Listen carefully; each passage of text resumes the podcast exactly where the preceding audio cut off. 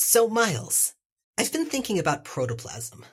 That's more of a DC thing, isn't it, Jay? Like the Legion of Superheroes pet, or that one Supergirl nobody talks about anymore. Miles, protoplasm is for everyone. Just look at Reignfire, or, hey, our old buddy Random. Oh, right. Random was goo until Dark Beast helped stabilize him. Man, I really don't understand why people keep going to that guy for help. He is effective, for at least some value of the term. Yeah, but then there's all the other stuff. Oh, you mean the murders? And the horrifying scientific experimentation on innocent people. And the time he got Nate Gray fired from his job as a cabin boy. What?!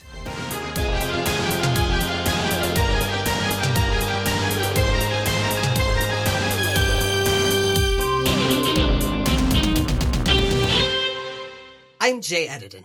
And I'm Miles Stokes. And we are here to explain the X-Men. Because it's about time someone did. Welcome to episode 418 of Jay and Miles Explain the X-Men, where we walk you through the ins, the outs, and the retcons of comics' greatest superhero soap opera. And welcome back to a run we have been enjoying the hell out of. We are back in John Francis Moore and Adam Polina's X-Force run. Well, with one guest issue. With one guest issue, although Adam Polina still does the art on that, so it's like a half guest issue. And it's still excellent. It is still excellent, yes. Mainly really good cover. I mean, the insides are good too, but we'll get to that. That cover just always stuck in my mind. So, X-Force, this is the road trip era. The team is just driving around the country, getting into random adventures, but still beset by continuity. This is specifically going to be the end of the road trip era, which is a little bit sad because I've really been digging it. But John Francis Moore keeps writing for a while, so I'm pretty sure we're still going to love it. Hell yeah. I feel like Moore is kind of a forgotten treasure of the X-line. Like, no one ever brings his era up or his run up as a significant era in X-Force or in X-Books, but it's got such a distinctive voice, and it's so good in ways that I think I'd really been hungry for through Loeb. Very much so, I agree. It's non-traditional, but in such a confident, consistent way. We are, of course, predisposed to favor Moore after reading this spectacular and, again, forgotten Wolverine killing. Ah, such a delight. But speaking of things we would not dare forget, let's talk about what X-Force has been up to. Well, like any good super team, X-Force, this being the name that the teenage New Mutants took when they got older and became more extreme, has accumulated a variety of nemeses. One such nemesis is the Mutant Liberation Front, a terrorist organization doing awful things in the name of, well, you know, mutant liberation. The Mutant Liberation Front was initially led by Cable's clone, the heavily bladed and angst-ridden Strife, but when Strife died, for the first time, the team was taken over by a scary silhouetted man with a truly righteous head of hair, and that man was named Reignfire. That's R-E-I-G-N, not R-A-I-N. Fire is spelled the normal way, though. Thank God, it was the 90s. It could so easily have been F-Y-R-E. Or F-Y-Y-R-E. F-Y-R-R-H-H-E. Throw some umlauts over half the letters and you're golden. It kind of fits. Reignfire is a somewhat new metal feeling villain. Oh, geez, now I just want to see him wearing a backward baseball cap like Adam X. God damn it.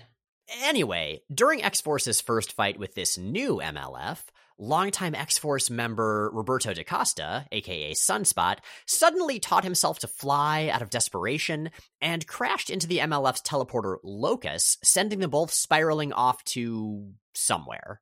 Or possibly some when, because the next time Locus showed up, she claimed that she and Sunspot had been stuck in the future. And the next time Reignfire showed up, he revealed himself to have been Sunspot in disguise all along. What?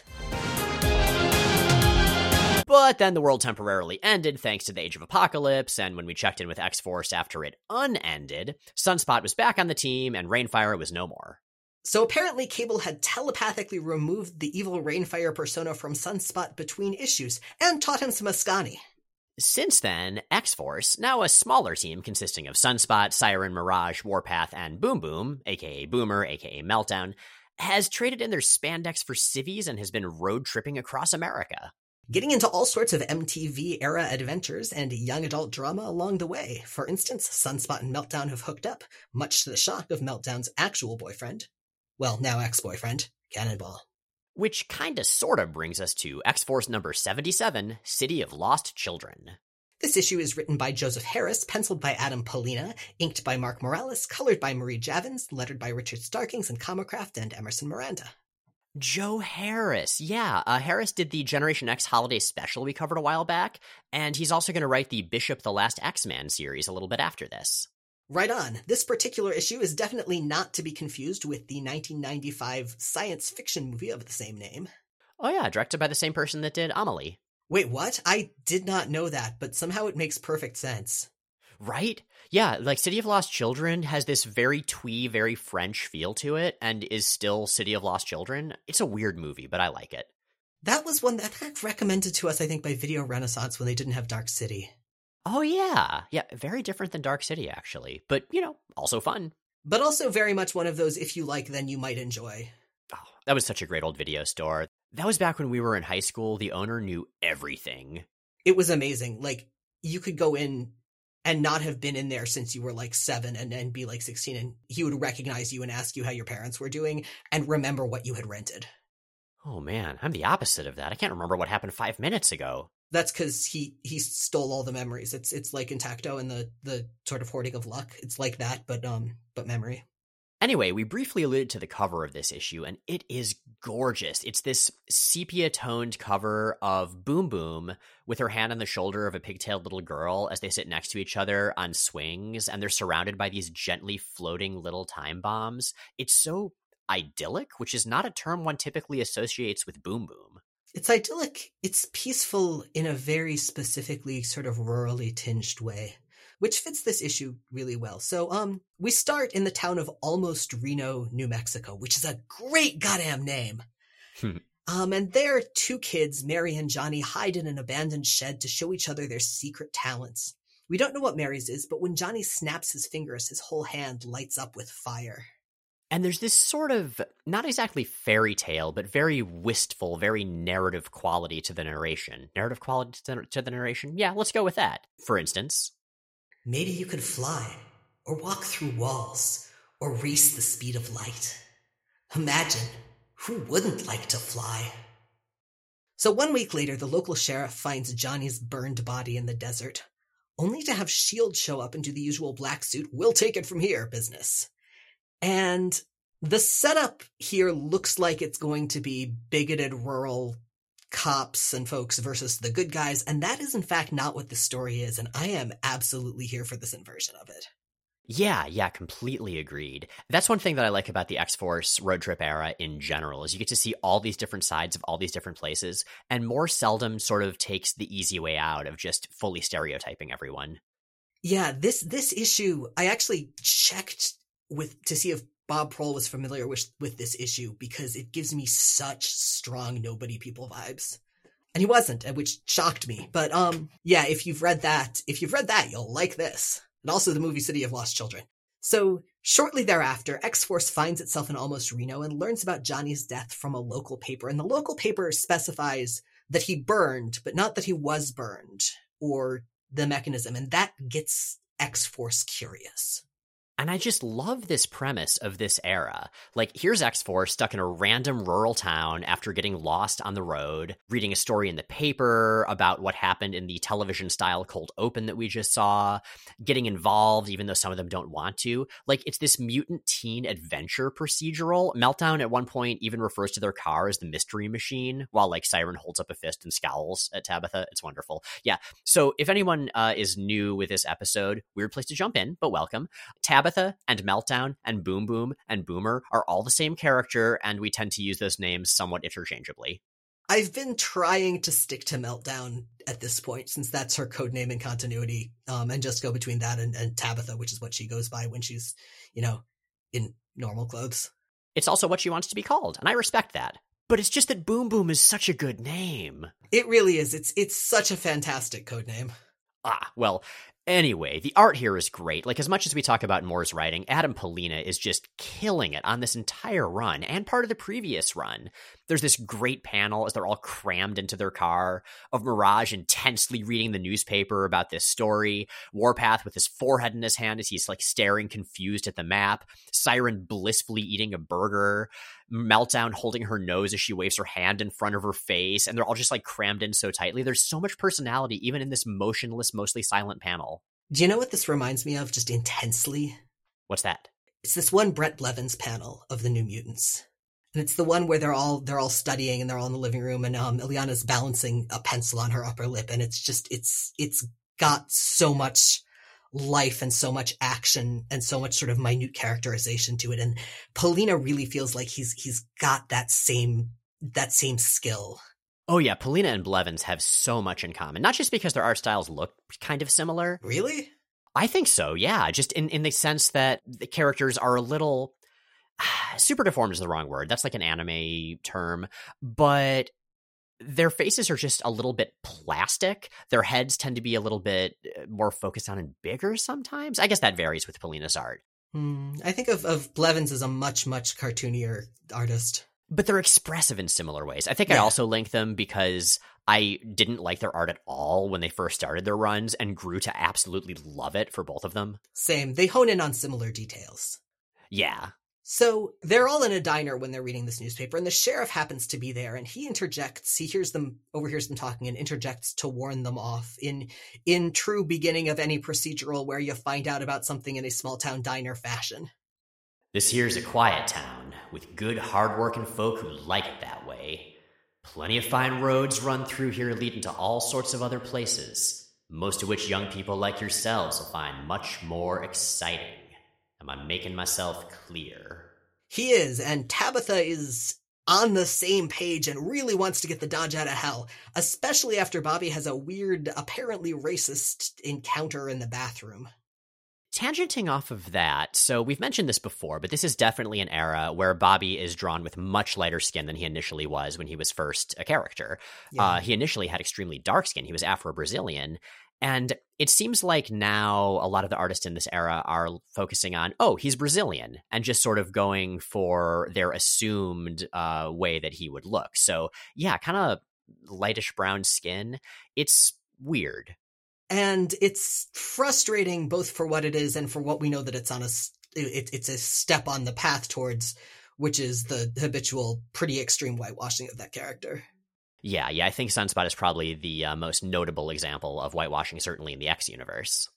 Now, Tabitha is overruled because the other X-Force kids chance across a restricted area on a map, and it's a former nuclear test site. And they're like, oh, hell, we got to investigate this. Yeah, what else are we going to do this weekend? But they get to investigate the hard way. Well, Bobby and Tabitha do, because the team splits up at this point, and the two of them head to the local library to do some research, and they realize two things. First, all kinds of weird shit happened here in the 60s, and second, all the local kids are mutants. Or at least a lot of them. Enough that they make up a significant demographic group in the town. And I love this idea. I love it so much, like the tiny town where all the kids are mutants and that's just how it is. Mm-hmm. It also rings really true to a lot of sort of small towns and a lot of very insular communities. I would, for instance, if this is something that interests you or something that reads as unrealistic to you, look up the history of deafness and deaf culture on Martha's Vineyard. Huh, I wasn't aware of that. Yeah, that's a pretty good example, but there are definitely plenty of others. And Mary, meanwhile, is one of the kids we saw initially, has developed telepathy, and she overhears her mom thinking that she's just like the others and worrying that she's going to die. And so a scared Mary runs away to where Johnny ran, which is exactly where X-Force happens to be investigating. And they wouldn't come across her except that she tries to scare them away telepathically. And they find her, and it turns out that she's scared that some undefined they are going to come and take her away. And that they turns out to be S.H.I.E.L.D. agents. Now, in this era, normally we see S.H.I.E.L.D. agents as these muscly dudes in tight spandex with lots of pouches and big laser rifles and such. Here they are straight up men in black with submachine guns. They are, which certainly makes them a lot more menacing. Like, they're not just random superhero characters, they're scary government shadowy figures. I find it really interesting that we find the more bureaucratic looking version of them more implicitly threatening than like the militarized version. I mean, the militarized version at least has the decency to look like G.I. Joe characters and thus a lot less like something we see in our day to day. Well, and the suits ones have, you know, decades of that archetype to build on. Very much. So Mary telepathically knocks everyone out and flees, and when they all come to, S.H.I.E.L.D.'s willing to talk to them, because remember, Danielle Moonstar until recently was working for S.H.I.E.L.D. So she's still got some ins there, and they explain to X-Force that the Almost Reno kids are only sort of mutants. They're the result of the town's accidental atomic exposure a generation previously, and most of them end up dying due to complications from their powers. So this is interesting, because we've seen sort of an artificial division evolve in the X-books between mutants and characters who are mutated. That's established very, very early, for example, in the first generation of X-Factor with, I don't remember the characters' names, it's Glowworm and... Oh, the two Morlocks, you mean. Yeah. Glowworm and Bulk, I believe? Is that either Bulk or Slab? So. One of them. But yeah, this distinction between mutants who have X genes and, you know, mutated humans whose mutations derive from somewhere else. But that overlooks the fact that we've seen characters with X genes, most significantly Charles Xavier himself, presented as the result of their parents being exposed to atomic radiation. Oh yeah, I mean, the X-Men are called Children of the Atom for that reason. That was part of the initial premise. These were kids whose parents had been around radiation in various ways, and thus their offspring's genetics were X-ified. And then, you know, became more widespread and all of that. But yeah, that distinction is one that really interests me. And you also see, you know, the Warpies, which again are distinct from mutants, who are byproduct of the Jaspers Warp. Right. And the Silver Age explanation for all the mutant kids, it's going to turn out to be more complicated in a future issue, but I love that that's sort of where we're going with this, that it's harkening back to that old 60s Silver Age trope. I like that, but I wish that they were explicitly still capital M mutants, too. I think they count as mutants, not mutates. I don't know. It's ambiguous. Yeah, I'm not sure because they're only defined as sort of mutants here. Now, Tabitha remembers growing up mutant in a small town, and she remembers that it fucking sucked. The other kids picked on her, and her father was abusive. And she decides that she's going to try to reach out to Mary. So with the rest of X-Force's backup, she goes and she finds Mary, who's sitting alone at recess, and she makes friends with her and gives her a very kind, very Tabitha version of the "it gets better" talk.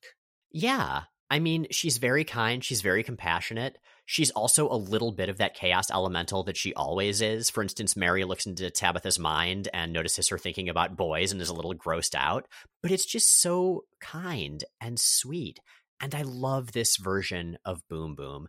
I mean, the version of Boom Boom we see sometimes since Next Wave, the one who's sort of more ditzy that was based on Paris Hilton initially. She's a lot of fun, but this Boom Boom, this, yes, chaotic, yes, short-sighted and sometimes self-centered, but also very clever, compassionate, very aware character, I think is really my Boom Boom at this point. Yeah, definitely agreed. Now, S.H.I.E.L.D. shows up, but Mary telepathically blasts them, then collapses, complaining of a headache. And her mom rushes to help, but as Tabitha turns to leave, Mary turns back to her and winks, and she's clearly got the situation under control. And that's that. It's just this sweet little one-shot issue. Well, it's a one-shot issue, but we're gonna see these kids again in X-Force 86. Still, it's a fun one, though. That brings us to the ongoing story with X-Force number 78. Burning Desires. Written once again by a returning John Francis Moore, penciled by Adam Polina, inked by Mark Morales, colored by Steve Bucciolato, and lettered by Richard Starkings and Comicraft. And in Sao Paulo, Brazil, the CEO of Da Costa International, the company owned by Sunspot's family, is scared and hiding because, see, the company board members have been getting attacked, and sure enough, his bodyguards are pulled through portals, and he is confronted by a muscly red man wearing techno pants. It is Reignfire, former leader of the Mutant Liberation Front, and a guy that, for all intents and purposes, shouldn't exist, because last we checked, he was the secondary evil personality of Sunspot that Cable had gotten rid of. That's right. These three issues are a massive, massive retcon. They are. But they're a fun one. With Reignfire is a woman we've often seen with him. That is Locus. In this case, she's not wearing a superhero costume. She's just a slim black woman with hair and twin poofy buns. She was definitely not portrayed that way in the past. I think last time we saw her, she was white and had long blonde hair. Her appearance is all over the place. At one point, some fans wrote in to ask what was up, and Marvel said that she got a tan and dyed her hair, which... well, that's certainly an answer you could have. Anyway, in the next story we see her in, she'll be white again. So be it. But let's talk about Reignfire. We talked about Reignfire some in the previously on segment, but yeah, he's back. And we've actually seen a little more of, it turns out, him previously. There had been a shadowy, fiery figure following X-Force around during their road trips and, you know, killing random people. So yeah. This time, he is here to continue his campaign of revenge against Sunspot by taking over Da Costa International. Because he is not the same person as Bobby Da Costa, despite the fact that they look identical and everyone mistakes him for Bobby. Yeah, we'll very much get to all that. But first, Boom Boom is having a dream of being on the Gary Singer show, obviously a reference to the old Jerry Springer show, which was famously trashy. Random note, Jerry Springer lived in the town that we both grew up in. I just took a boat tour last time I was there, and we drove by what used to be his house. He went to my mom's shoal for a while. Really? That rabbi was a dick. I wonder if he encouraged him. Yeah, I don't know. There were a few rabbis there. But yeah, one of them was definitely a dick. Anyway, in this case, Dream Sunspot and Dream Cannonball are brawling in the sky above the audience when Boom Boom's infidelity becomes clear. And I love this. She wakes up next to Sunspot, is annoyed that he's sleeping soundly when she's having nightmares about being guilty, and just smacks him on the shoulder with him having no idea why, and then gets up. Aww. It's pretty great. She also still has the pink bunny slippers she had back in the Jeff Loeb run. I love that she just continues to travel with those. Fucking good. You have those slippers. You're not going to ditch them. They're great, right? What's also great is a little gimmick in this issue, which is a series of X-Force fun facts, for instance. While many superhero groups are funded by the government or wealthy patrons, the members of X-Force refuse to sell out. Consequently, they're broke. And because they're broke, that's why they're staying where they're staying, which is with their old friend, Sally Blevins, a.k.a. Skids. Jay, remember her? Fuck yeah, Skids. Yeah, she went from being one of the Morlocks to being one of the X-Factor trainees back in the early incarnation of X-Factor, to being on the New Mutants briefly, to joining the Mutant Liberation Front, to joining Magneto's acolytes. She has been all over the place. The last time we saw her was back in Adjectiveless X-Men number 44 in 1995. That was when Holocaust destroyed Magneto's space station and the acolytes all had to escape. But these days, she's a student and very much not a superhero. She is 100% done with all of that and keeps telling X-Force that. She kind of reminds me of Excelsior or the Loners from Runaways, the ex-superhero support group. And the grinning just woke up Boom Boom in her bunny slippers and rumpled sleep shirt is such a great contrast to the serious-faced Sally in her baseball cap, an oversized shirt, and backpack. Like, Sally is so very serious right now. Like, she's trying so hard to just be a student and not let any of this superhero madness back into her life. Despite the fact that it's camped out on her living room floor. Sure is. And Boom Boom reminds her, hey, remember that time we were in the New Mutants? Even if the caption we see labels the obvious short-haired character Wolfsbane in the picture as Cypher. But Sally says no, she just remembers always being told to risk their lives by Xavier or Magneto or Cable or whoever was leading the team at the time, and then Rusty being murdered by Holocaust. Which, wait a minute, Sally was never on the New Mutants when they had any of those leaders. She was only on them when they were running around on their own. But regardless, the grief is real. There is this panel where she just doubles over thinking about Rusty Collins, you know, her boyfriend who was on the team with her, all of those teams with her, who was killed. And the panel just goes suddenly completely gray compared to the bright colors of the rest of the page. Like, it's such a small moment, and that color choice, that visual just hammers it home. So Sunspot wakes a little bit later and goes to join Meltdown in the shower, but it's Siren whom he walks in on, and there's a moment of sort of high-caliber slapstick, after which Sally's roommate Desmond comes in to see what's up and flirts adorably with Siren, who is reminded that she's wearing just a towel and immediately flees. Young adult hijinks! Yay! It's so much fun. It feels so delightfully, like, slightly elevated early 20s. Moore just nails that. Meanwhile, Mirage has gone to visit her father, and things are going pretty well for him now that he is not half a demon bear. I love their conversation, and I love how frank she clearly is with her family about her life. He's saying, you know, it's nice seeing you on a horse that doesn't have wings. She's right? Like, yeah, I decided that you know, Brightwind should get to run and fly around in Valhalla with the other winged horses, so left them there for now.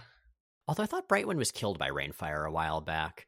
Well, regardless, Reignfire is here for more horse-adjacent aggression. Well, if Brightwind was killed by Reignfire, then presumably Brightwind would go to Valhalla. Oh, right, where Brightwind would have been anyway. And there's also Darkwind at one point.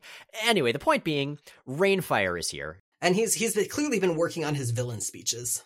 You're the traitorous Jezebel who lied her way into my Mutant Liberation Front. Now, you're going to pay for your deception. And she, of course, thinks that he's Bobby and offers to help him with this relapse. He is not Bobby and not interested in help. And the attacks just keep on coming, because meanwhile, Siren, Warpath, and Sally's aforementioned flirtatious roommate Desmond are hanging out in a coffee shop. And it's actually really nice. Like, Warpath looks back at the two of them while he's getting a drink, and he's like, I would have thought I would have been jealous, because I used to be into Siren, but no, I just want good things for her. It's really sweet. Although Sally has mentioned that Desmond has a girlfriend, so kind of side-eyeing this. Maybe they have an arrangement. I don't know. Anyway, there's no time to figure that out because a portal opens up in the air, pulls Siren through, and Warpath's super speed is the only thing that lets him follow her in time. And the art really captures just how fast all of this is. In each panel during the sequence, the other people in the coffee house don't move in the slightest. They are completely still. But we do see the portal opening, Siren freaking out as she's pulled through, Warpath diving in. It's like it happens in the blink of an eye. The art does the pacing perfectly well. There's also a pretty delightful X-Force fun fact as this all goes on. The odds that an ordinary person will be abducted as repeatedly as the average mutant are astronomically low. Elsewhere, after a hard conversation with Meltdown about why she's upset, that doesn't even have the decency to turn into the kind of fight they're both better at, Bobby and Tabitha storm away from each other. X-Force not-so-fun fact. Bobby is not having any fun. But he wanders into a college pickup soccer game and has a great time. He used to be a soccer star when he was a kid, or at least has a great time until a blast of flame comes from off-panel and incinerates one of his new friends just as they're starting to bond. Like, there's a smoking charred corpse where once was a college student. It is pretty brutal. So Tabitha and Sally, who are talking about their various regrets, see the flames and rush over to find Reignfire draining all the heat from Sunspot, who doesn't understand. He was Reignfire. Reignfire shouldn't exist anymore. Does this remind you of Eric the Red? Oh, yeah. You're like, wait, you can't be Eric the Red. I'm Eric the Red. Eric the Red, the bondage Viking who is only ever a disguise for other people. Well, okay, eventually it was retcon that he was more than that, but still. So, and listeners, if you don't understand why Reignfire is all about heat and flame and stuff, Sunspot, in fact, did not used to have those powers. When he powered up in his Sunspot form, he would just be very, very strong. But when he was experimented on, when he was kidnapped by ponytailed rich guy Gideon, back in like X-Force number 14 and 15 ages ago, that's when his powers also came to include fire stuff, which Reignfire definitely has. I mean, it's right in his name. So Tabitha and Sally fight well, but no luck. Reignfire and Locus take all three of them away, at which point they chain Sunspot to an altar in his ziggurat in Las Vegas and hang everyone else around him upside down. And all of this is, of course, watched by James Proudstar, Warpath, who has snuck along through Locus's portal. So let's talk about the portrayal of the characters here, because it really jumps out. Like, Sunspot is shirtless and very buff. Reignfire is shirtless and very buff. All the upside-down chained-up people have their shirts, like, riding up to show their midriffs. This is, I suspect it's got to be deliberate. This is a very sexy comic, but like not just in a sort of bondagey, exploitative way. Like the characters are always wearing light clothing. It's summer out. It feels very 90s MTV to me, but like in kind of an okay way. Like it doesn't feel gross. Yeah, no, it doesn't feel prurient at all. It feels teenage, it feels young adult, it feels realistic to how being that age feels. Yeah, like I was contrasting it in my brain with that one, speaking of Bright Blevins, that one old New Mutants panel where the characters are changing into their costumes in Limbo, and we see Wolfsbane changing into her costume, like wearing her underwear, behind a big privacy screen that Warlock has turned into. But we, the readers, can see that. And that did feel a little prurient. And I think part of it may just be, yeah, it's the age thing. Because the midriffs that are shown are from characters who are chained up. Like, this is not their choice, but they're a lot older. They're a lot older, and they have much, much more self-expressed, self-identified, and self-propelled sexuality. Very much so. Like, it's why Emma wearing barely anything, Emma Frost, always feels fine, because that's how she chooses to present herself. She actively wants to present herself that way. This is also, I mean, in a very basic sense, situationally appropriate drawing of fabric. True. It would fall that way. Yes. Why did Reignfire hang everyone upside down? I don't know. He's Reignfire. Anyway, that takes us to X-Force number 79, Set My Soul on Fire. This is written by John Francis Moore, penciled by Adam Polina, with background assets by Guillermo Zubiaga, inks by Mark Morales and Rob Stull, colors by Steve Bucciolato, and lettered by Richard Starkings and Comicraft. I was wondering about that background assets thing, because that's not something I've seen in a comic before, this thing that Guillermo Zubiaga does. So it's rarely credited as background assets, but a lot of the time, one of the options, if you're working on a tight schedule or depending on the balance of and the workload, is to bring in a second artist, a second penciler to do backgrounds. Yeah, and in fact, I think that's what's happening here, because in a few issues, Zubiaga will be credited as assistant penciler, and I think he was around before this too, because in number 77, you see a missing poster for him, and like I looked up what he looks like, and it's his face, so clearly he drew himself into the background, even though he wasn't credited on that issue. Yeah, and whether background pencilers are credited varies a lot. I'm glad to see it here. So at the headquarters of the Damocles Foundation, Dr. Sigismund Joshua, remember him? Checks out a massive science fiction-looking gun and heads off on vacation. Oh yeah, Dr. Joshua. He first showed up way back in 92. He was the scientist that experimented on Sunspot and gave him new powers. We also saw him briefly during Operation Zero Tolerance recently when he turned Ekaterina Gryaznova, Domino's nemesis, into a Prime Sentinel. So he's been around doing evil science for a while. Yeah, and he is very thoroughly established as a bad guy. He is nobody's friend. Meanwhile, in Las Vegas, in his ziggurat, Reignfire still has everyone hostage, and it turns out he's in a partially constructed casino that ran out of money partway through construction. So it's been functionally abandoned ever since, despite having this nifty ritual chamber all set up for him. And Reignfire and Sunspot are, you know, hero-villain yelling at each other, and one thing I noticed and I appreciate is that they're still peppering in words from another language, but this time it's Portuguese words, not Spanish words. A lot of writers make the mistake of having Sunspot add Spanish words and phrases to his dialogue, but in Brazil, they speak Portuguese, and John Francis Moore, I think, caught himself, and from here on, that's what Sunspot and Reignfire, since he's very Sunspotty, do. And James Proudstar is still watching from the shadows. And he does this as Reignfire does some villain-splaining. His plan is to first kill the others, then Bobby. And he's been setting this up for ages. He's the one who arranged for Bobby's assets to be frozen. He's the one who's basically just been manipulating everything for a long time. I'm really surprised that he doesn't have a room with little monitors on it. Yeah, I think he's a very low-key villain since he left the MLF. I think it's basically just him and Locus teleporting around and doing mean things. Tying people's shoelaces together. Mm-hmm. So they trip in front of trains. Eating a lot of sushi and not paying for it. Oh, shit. So Meltdown is able to break free, but her powers don't work, and nobody else's powers do either. And that's because Locus rescued a guy named Henry Wallinger from the Weissman Institute. Now, you might recall this as the place where Siren and Deadpool were briefly imprisoned. I believe it's where Shatterstar was, too, where the whole Ben Russell thing happened. Yeah, we don't have the time to go into that again. It still doesn't make sense. But yes, it's been around. Nice little callback. Henry's power is to shut down other mutant powers. It basically works exactly like leeches. Henry is also intellectually disabled, and there's a Reignfire speech. Like, that is my moment of loving Reignfire here. Soon we will make the human world pay for every indignity mutant kind has suffered. Henry is a pariah by human standards, a freak to be hidden and institutionalized.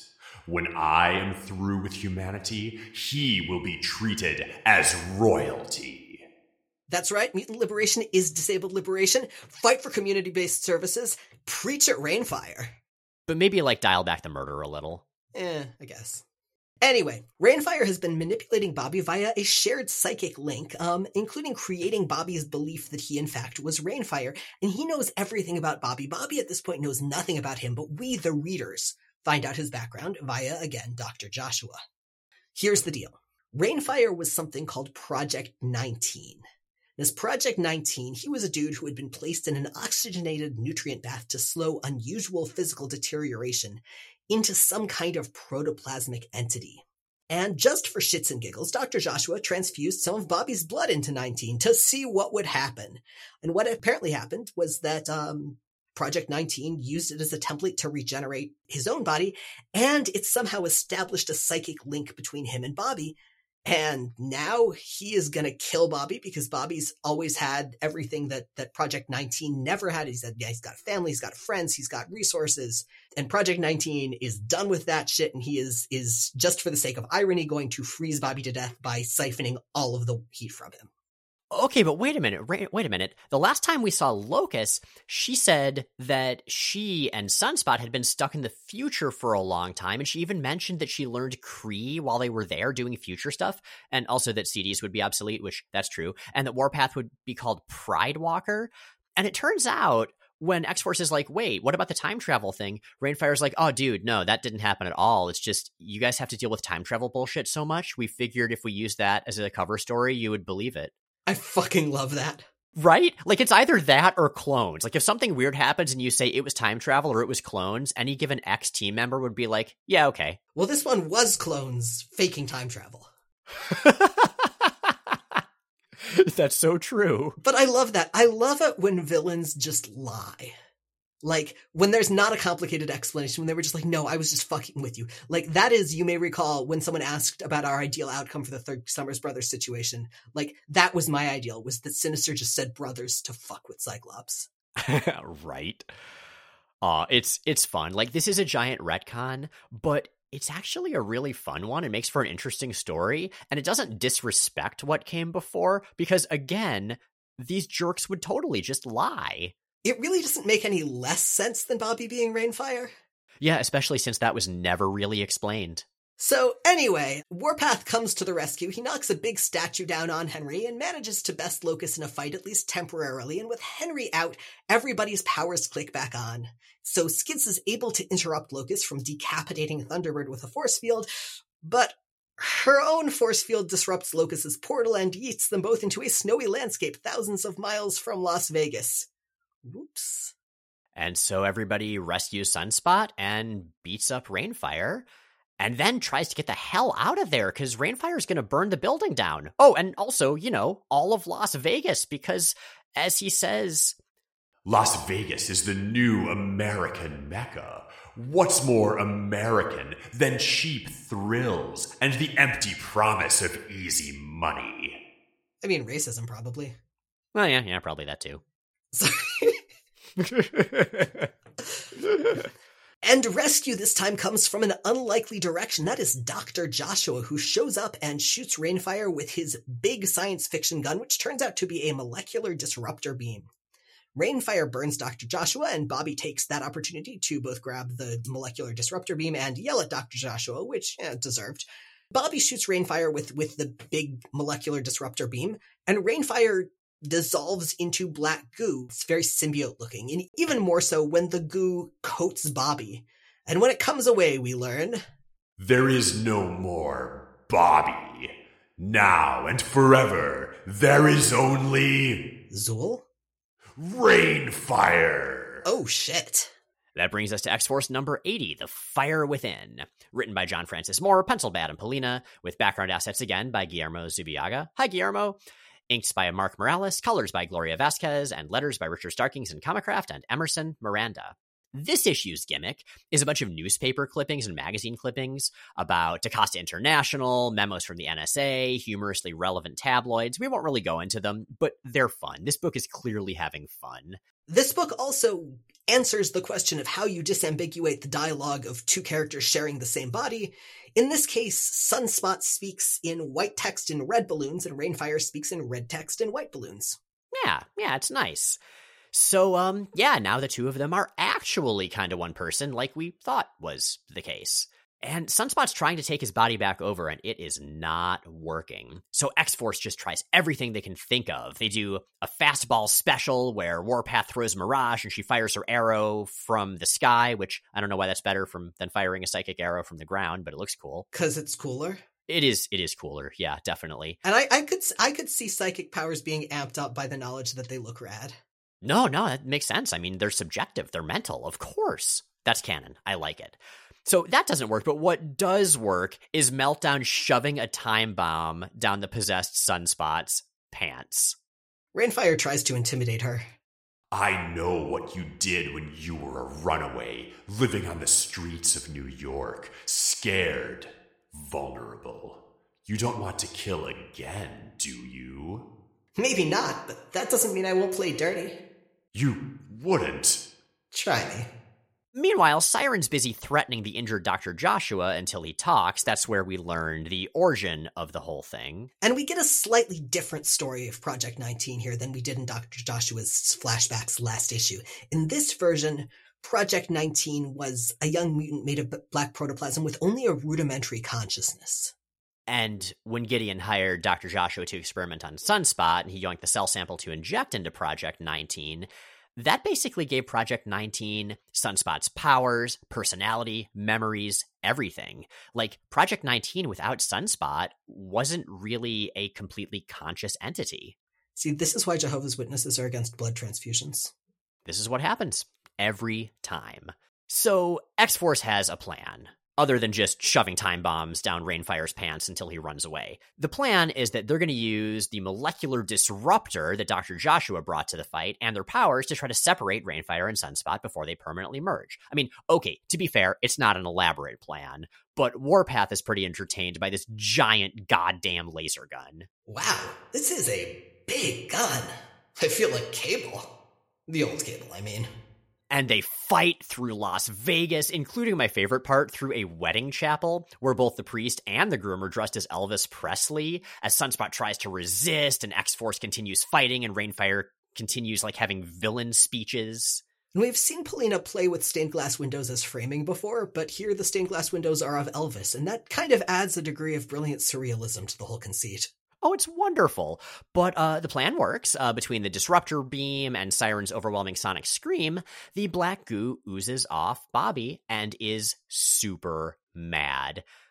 But things are maybe okay. There's this wonderful romantic panel of Meltdown leaning over the fallen but very much alive Sunspot with, like you said, Jay, a bunch of stained glass Elvises in the background. It's great. And Reignfire is now just a vaguely human-shaped sort of shadow, it's almost a splatter on the ground, which Bobby manages to absorb the same way that Reignfire had absorbed his body heat. And now Bobby is in his own Sunspot form again, not Reignfire's, a black silhouette, not a red silhouette. And seeing that black, without the red shot through it, it's so comforting. Yes, this is what Sunspot is supposed to look like when he's not possessed by a scary goo man. Although he absorbed the body heat and the powers of the Scary Goo Man. He did not actually absorb the Scary Goo Man because S.H.I.E.L.D. shows up to take away Dr. Joshua and also Reignfire's remains, or possibly the living but much reduced Reignfire. It's a little unclear. And the good guys win. And we see this lovely panel of the team in their torn up civilian clothes, posing casually in front of a giant stained glass window of St. Elvis Presley, complete with rays of light emanating from him. You left out one of my favorite details about the S.H.I.E.L.D. team, who once again are sort of the men in black this time, except one of them is bald and has their logo tattooed on the side of his head, or at least drawn with a Sharpie there. It's there. It's on the side of his head. Maybe he just really wanted a raise and thought his boss would appreciate that. Maybe he fell asleep and someone else on the team drew it. If he turns around the other way, it's just dicks. Oh yeah, dicks all the way down. Wonder what D-I-C-K-S stands for. We know what S.H.I.E.L.D. stands for. Huh, tell us what you think, listeners. Anyway, later, Sunspot happily heads into Da Costa International to talk to the board and is confronted by the heroes for hire. That's right, Power Man, Iron Fist, Misty Knight, and Colleen Wing. They've been hired as bodyguards by Da Costa International, but like everything is fine. So Da Costa International just says, oh, sorry, we'll still pay you. You can go home. Also, Power Man gets to make a brief reference to Colleen Wing's very, very, very abortive relationship with Cyclops, which I believe involved her giving him a key to his apartment and going on a brief date where he talked about Jean a bunch and then Arcade kidnapped them. Oh, man. You know, don't date Cyclops. No. I mean, maybe you can date Cyclops, but not if you're Colleen Wing. Maybe just don't date Cyclops. So, yeah, Bobby has access to his wealth again. He's got his powers, he's got his wealth, he's no longer being chased by a scary flame man. And so he flies X-Force out to San Francisco to their new base that he bought, which is a warehouse. And he says all he had to do to get access to all this money was agree to just leave Da Costa International alone until he was 25. I love the idea that he's disruptive enough that people will pay him egregious amounts of money to just sort of stay away. That seems about right. And he says, all right, not only that, we're going on vacation to Hawaii in the next story arc. So I've got a question about going back to the Heroes for Hire. Did it look to you like when you saw Power Man and Iron Fist silhouettes, they were teasing that it was Juggernaut and Black Tom Cassidy? Oh, you know, I didn't notice, but that would have been fun too. But that said, I also love Power Man and Iron Fist, so I don't know which I would rather see. Oh, Power Man and Iron Fist make way more sense here. I just think that that it was a deliberate misdirect. That could be. We've certainly seen Juggernaut and Black Tom before. They were in very early X-Force. Well, we've seen them specifically in League with Gideon. Ah, yes, that is true as well. And while Gideon's gone, he did have a holdover Da Costa International for a while. Mm-hmm. So there we go. X-Force is off the road. They have a base. This glorious, glorious run continues, and I'm so excited to cover more of it. And I'm also excited about the questions our listeners have for us. Sapphic Sophos asks on Tumblr, has the Mutant Liberation Front ever been used as a name for a heroic team, or at least one that isn't strictly villainous? I know some names get reused on both sides of the moral fence, especially in AU/future timelines, though the Marauders as led by Kate Pryde in recent years comes to mind for a 616 example. And after reading more about the GLF, the Gay Liberation Front, who almost certainly were a name inspiration, it struck me as deeply fucked up if our only team/teams under that name were just terrorists and not heroes or activists of some stripe. So it may help to know that there are a number of real-life groups that have used the name fill-in-the-blank Liberation Front, but I absolutely agree with you here. And unfortunately, as far as I know, there has only been the one iteration of the MLF in comics. Yeah, and in-universe, I mean, I would love to see that as well. It would be a bit of a plot stretch for them to do so, because the MLF in the Marvel Universe were very, very public about claiming credit for some pretty awful, like, mass murders. So it would take a lot for people to get over that, I feel like, but all the more reason to redeem the name, right? I mean, even if they're less well-known, the Marauders' name got redeemed, and they were arguably even worse than the MLF in some ways. An anonymous listener asks on Tumblr, I've been looking at alternate universes a lot recently, and I noticed there are a lot that are set in different historical eras. 1602, X-Men Noir, I think a couple of Westerns, stuff like that. If you guys could set the X universe in any historical time period that hasn't been done yet, which era would you pick and why? Okay, so you would have to be careful to not be hella appropriative, but the Ming Dynasty of China in the 14th to 17th centuries, I want to see some Romance of the Three Kingdoms style wuxia martial arts military jumping around through the sky with big swords and big color-coded armies fighting each other. Epics, but like with superpowers. Well, okay, more superpowers. Wuxia movies have people doing some pretty wacky stuff, but that's such a fun genre, and that would be such a fun direction to take X-Mutant stuff. So I don't remember when X-Men Noir proper is actually set, so I may be duplicating the era, but I'm not really a fan of X-Men Noir, so I'm going to just pretend it doesn't exist and say that I would go for the 1930s, and specifically I'd go for early New Deal 1930s, because I love the idea of the Marvel superhero universe on a larger scale even interacting with that. That would be a lot of fun, agreed. And also because you get some really, really interesting queer culture during that era. More queer stuff. I always approve. So we are an entirely listener-supported podcast, and some of those tiers of support come with acknowledgement on the show from a range of fictional characters and concepts. Today the microphone goes to the one, the only, Shinobi Shaw, who definitely knows what sex is. Ah, it is just so gratifying, if you know what I mean, to see such a fine example of the sex from a close associate of the Hellfire Club. Here we have Sunspot and Reignfire, two exceptionally shirtless mutants, one of whom is wearing some very sexnological sex pants, trading their heat back and forth. Obviously, this is what sex is. When a man and a protoplasm man have very strong feelings in a ziggurat. Now, I've done this over 4,000 times just in the last year, of course, but it's probably time for once more. 90s RF, be a dear and bring me my sexnological pants from the Hellfire Club wardrobe. What, you say I don't have any in there? Nonsense! They probably just got left in the sex orb. After our last, sex soiree. And Laurel O. Valentine, do you see how Reignfire chained up all of Sunspot's friends upside down to watch? To watch the sex? I've seen that many times at father's parties that he wouldn't let me... that I chose not to attend because I was too busy. Touching everyone's parts. Anyway, please round up some inverted sex witnesses, won't you? And I suppose I'll need a protoplasm man. Does anyone know any protoplasm men? Anyone? And with that, Jay and Miles Explain the X-Men is recorded in Forest Hills, New York and Portland, Oregon, and produced by Dylan Higgins, filling in for Matt Hunter, who also arranged our theme music. You can find more of Matt's work at moon-talk.bandcamp.com. Special thanks to Max Carlton for cold open assistance. New episodes come out most Sundays on Apple Podcasts, Stitcher, Google Podcasts, Spotify, and at explainthexmen.com. Check out explainthexmen.com for visual companions to every episode. Our show is 100% listener-supported. If you want to help us stay on the air and stay entirely ad-free, check out the Patreon link at the top of explainthexmen.com. And please take a moment to rate and review us on your favorite podcasting platform. It really helps. Next week, we return to Generation X. And so does Gaia. And also the Seven Dwarfs. What?!